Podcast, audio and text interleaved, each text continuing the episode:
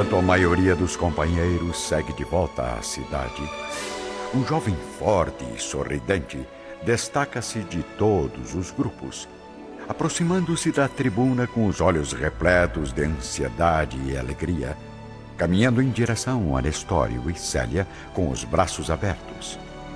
Ao mesmo tempo que o liberto e a jovem filha de Ovídio são tocados por uma profunda emoção.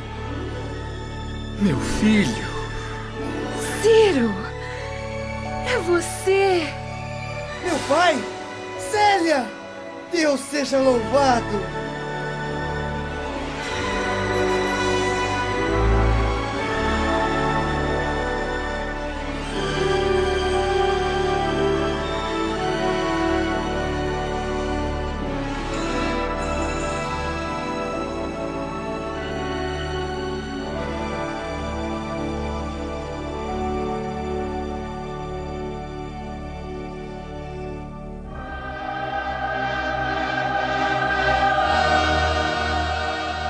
No ambiente fraterno ao final da reunião cristã, Ciro abraça o pai e a jovem Célia ao mesmo tempo, demonstrando todo o seu afeto e saudade. Túlia contempla a cena com o coração repleto de angústia. Afinal, Alba Lucínia já lhe havia falado sobre o drama íntimo da filha e aquele reencontro poderia ter consequências imprevisíveis.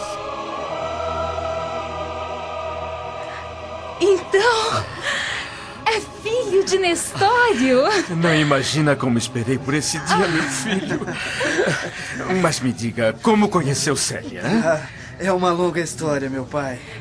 Túlia, me desculpe. Eu fiquei tão comovida que esqueci de apresentá-la. Ciro, esta é Túlia Sevina, uma nobre amiga da família. Ah, fico feliz em saber que as mais dignas senhoras romanas também estão envolvidas com a maravilhosa causa cristã. Que Deus lhe abençoe. E a você também, meu jovem. Porém, infelizmente, eu creio que eu e Célia somos as únicas patrícias a participar do encontro cristão, embora vestindo os mantos das servas. Não tema o destino, senhora. Creio que em breve ninguém mais precisará de disfarces para expor sua fé em Jesus Cristo. Graças a Deus, o meu menino está de volta. Mas como conseguiu a liberdade, Ciro? Hein? Através do bondoso pai de Célia, ao qual serei eternamente grato. Pois então precisa reencontrá-lo.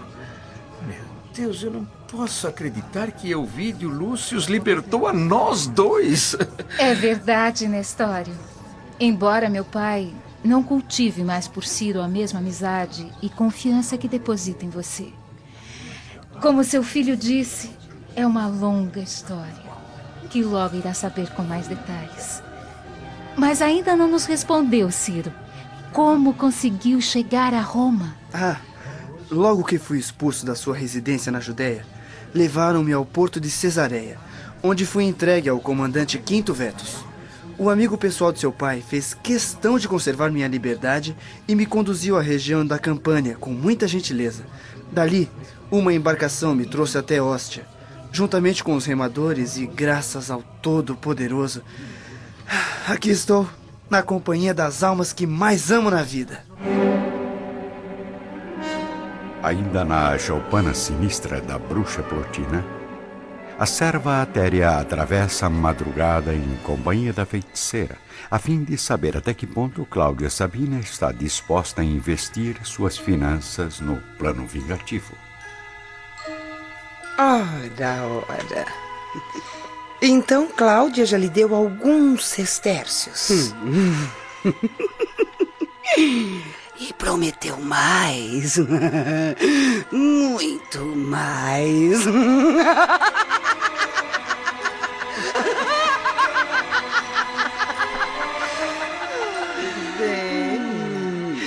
Assim sendo, creio que posso pedir uma boa recompensa pelos serviços prestados àquela víbora. Contenha sua ganância, minha jovem.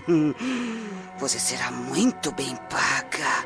Mas nenhuma riqueza do mundo é suficiente para aliviar o peso que irá carregar na consciência.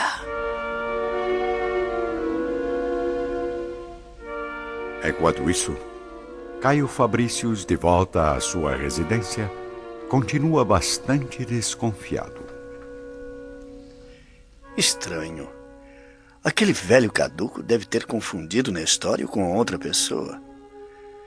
Tenho certeza de que o Liberto não tem nenhum irmão, a não ser que. pelos deuses. O luar já desapareceu no silêncio das catacumbas. Apenas as estrelas no véu escuro do firmamento brilham intensamente, antecipando a chegada do amanhecer. Nestório e Túlia caminham observando Célia e Ciro à sua frente, formando um jovem e belo casal apaixonado. É bom aprestarmos os nossos passos, Nestório. Todo cuidado é pouco. Tem razão, senhora. Ah, mas não imagina como estou feliz. Quero ouvir logo, meu filho, a respeito de todos os fatos do passado, a fim de conhecer todos os detalhes da sua separação dolorosa. Sim, meu amigo. Mas no momento, eu creio que ele e Célia desejam apenas caminhar sozinhos, trocar as suas confidências.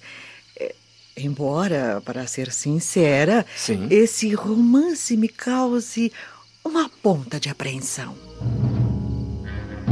Alguns metros à frente de Nestório e Túlia, o jovem casal forma a imagem perfeita da felicidade e do amor. Pensei que nunca mais iria revê-lo, Ciro. Eu lhe via sempre na minha mente, Célia.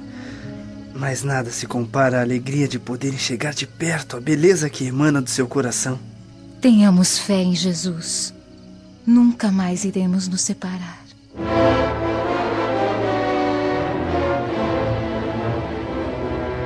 Juntamente com Túlia, Nestório, Célia e Ciro, caminham agora camponeses felizes e bondosos, que se dirigem ao pequeno perímetro urbano nas primeiras horas da madrugada, levando os produtos do campo para as feiras. Porém, no grupo das nossas personagens, ninguém percebe que dois vultos as seguem de perto, com profunda atenção, embora irreconhecíveis vestindo capuzes que cobrem seus rostos.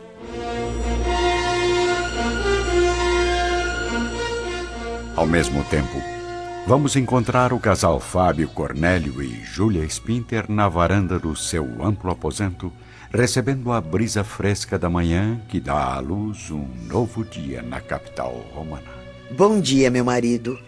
Dormiu bem? Ah, nem tanto, Júlia, nem tanto. Eu estou muito preocupado com Célia. Ah, espero que o prefeito possa nos auxiliar nesse sentido. Lólio úrbico? Mas o que, que ele tem a ver com os problemas da nossa neta? Ele quer apenas nos ajudar, Júlia. Ofereceu-se para ter algumas conversas e tentar reconduzir Célia ao caminho da nossa tradição. Não sei não, Fábio. Tenho minhas dúvidas quanto a essa amizade tão sincera e desinteressada de Lólio Úrbico. Lembre-se de que Alba Lucínia... Júlia. Alba Lucínia é uma mulher casada, digna e fiel. O prefeito sabe muito bem disso. E sendo também um homem comprometido e honrado, mas jamais ousaria se aproveitar das visitas que faz à residência de Ovídio para cortejar a nossa filha. Muito bem, meu marido. Vamos esquecer essas preocupações para centrar nossos pensamentos em um problema muito mais grave. Nossos filhos distantes, que colaboraram cada vez mais com a ruína financeira desta família. O sol começa a surgir no horizonte da capital. Nestório e Ciro acompanham Célia e Túlia até as proximidades da residência de Ovídio Lúcius, retornando em seguida à porta salária, onde se dirigem à sua humilde casa. Nestório está agitado, não consegue dormir em virtude das emoções daquela noite. Ciro também perde o sono, iniciando uma longa conversa com o pai que se prolonga até as primeiras horas da manhã. Ao mesmo tempo, vemos Célia, ainda vestida de serva, em conversa íntima com a mãe, que aguarda ansiosamente a sua chegada. Assim como Ciro e Nestório, ambas estão comovidas e felizes. Alba, devido à curiosidade em saber como foi a reunião cristã. Célia, por haver reencontrado o grande amor de sua vida. Bem, minha filha, embora Policarpo não tenha comparecido à reunião, creio que suas preces e as de Túlia serão atendidas. E atendidas da mesma maneira, pela misericórdia de Jesus Cristo. Sim. No entanto, acredito que o velho discípulo que todos aguardavam teve o seu discurso substituído pelas palavras inesquecíveis de um homem a quem devemos todo o respeito e admiração. Quem é essa criatura, Célia? Algum outro discípulo do Messias? É Nestório, minha mãe, o liberto de meu pai.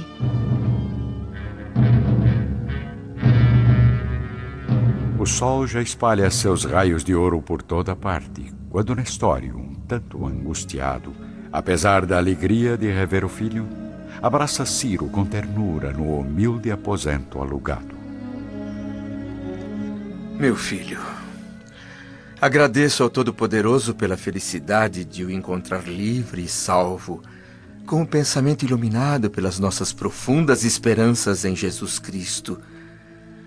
Mas eu sinto no coração um certo temor pelo seu destino aqui em Roma. Nosso destino independe do lugar em que vivemos, meu pai. No fim, iremos repousar a alma na paisagem abençoada do reino de Deus.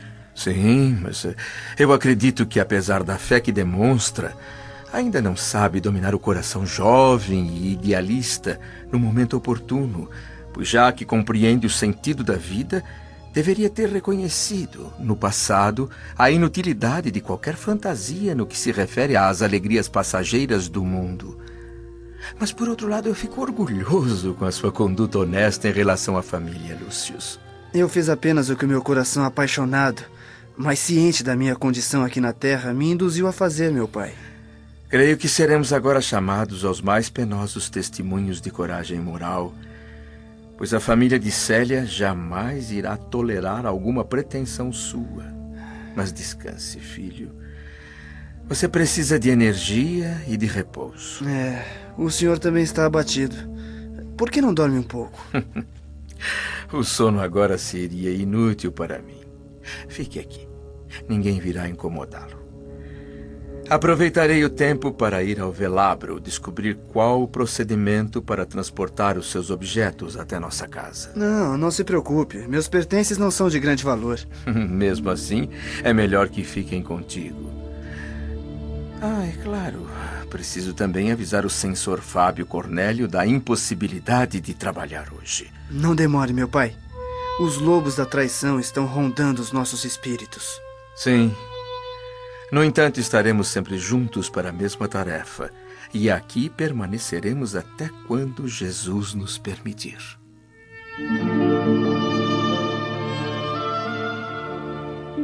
Enquanto isso, no frondoso pomar da família Lúcius, Alba e Célia recebem a visita da amiga Túlia Sevilla. Parece desapontada, Túlia. Sim, afinal, não conseguimos elevar nossas preces como pretendíamos. Que é isso, minha amiga? Nestório e Ciro foram as luzes mais sagradas que poderiam iluminar nosso caminho e fortalecer os nossos espíritos na oração por minha mãe. Aliás, Célia, sei que ficou muito feliz por haver reencontrado o jovem liberto. Mas de modo algum este acontecimento deve chegar aos ouvidos de seu pai. Você está me entendendo? Sim, mamãe. Prometo guardar segredo. Não desejo, de modo algum, ferir os sentimentos de meu pai. Às vezes eh, eu não consigo compreender certas coincidências que invadem nossas vidas, como a, a que ocorreu ontem. Não. O fato de Ciro ser filho de Nestório não representa coincidência alguma, minha amiga. São duas almas semelhantes na bondade e na fé, que o Senhor teve a misericórdia de colocar juntas na estrada do nosso destino. Bem, o importante agora é alertarmos Nestório para as perigosas perseguições romanas e orar. Orar para que nada de mal lhe aconteça.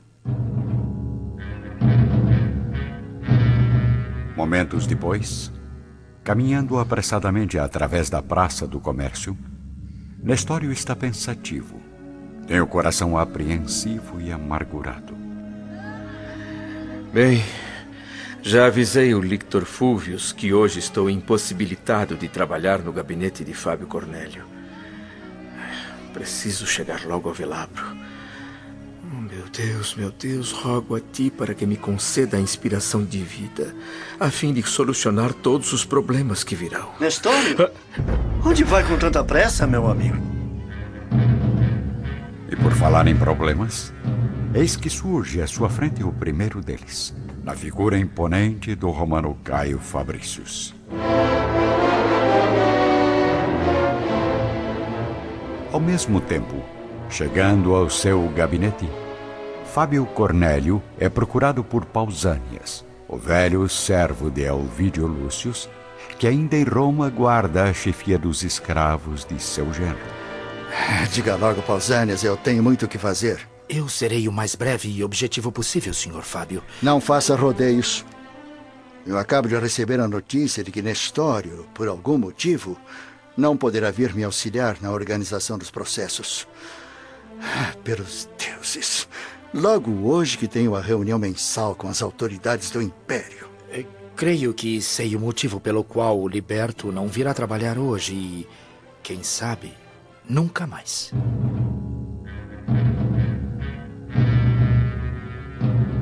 Enquanto isso, na Praça Central. Senhor Fabricius, jamais poderia imaginar vê-lo caminhando sozinho, sem escolta, pela Praça do Comércio. Eu também nunca poderia imaginar que tinha irmãos. Poderia me explicar melhor esse mal-entendido? Irmãos? Não sei a que se refere, senhor. Na verdade, o único irmão que eu tive faleceu há quase dez anos. Bem, então aquele velho que mora ao seu lado na porta salária deve mesmo ser caduco. Fui procurá-lo na noite passada, Nestório, a fim de lhe pedir um livro, e o ancião me disse que o viu saindo para encontrar os irmãos. Ah, sim. É, ele deve ter entendido mal. Disse ao pobre velhinho que iria encontrar meu filho Ciro, que não via há muito tempo. Ora, então teu filho está contigo? Eu gostaria muito que o conhecesse, senhor. Agora preciso ir. Tenho assuntos a resolver no velabro. Bom dia. Até breve. Bom dia. E cuidado com as línguas dos vizinhos, meu amigo. Elas podem trazer grandes complicações a um liberto honesto e digno como você. Voltando ao gabinete de Fábio Cornélio. Senhor, aqui venho obedecendo a uma ordem sagrada dos deuses, a fim de vos informar de graves acontecimentos ocorridos esta noite. Mas como? Graves acontecimentos?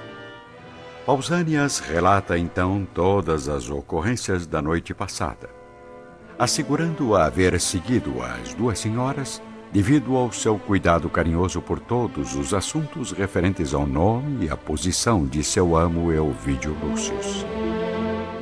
Fábio permanece calado, completamente admirado, sem ação, diante da narrativa caluniosa do velho escravo. Mas então. Então está querendo me dizer que Nestório é cristão?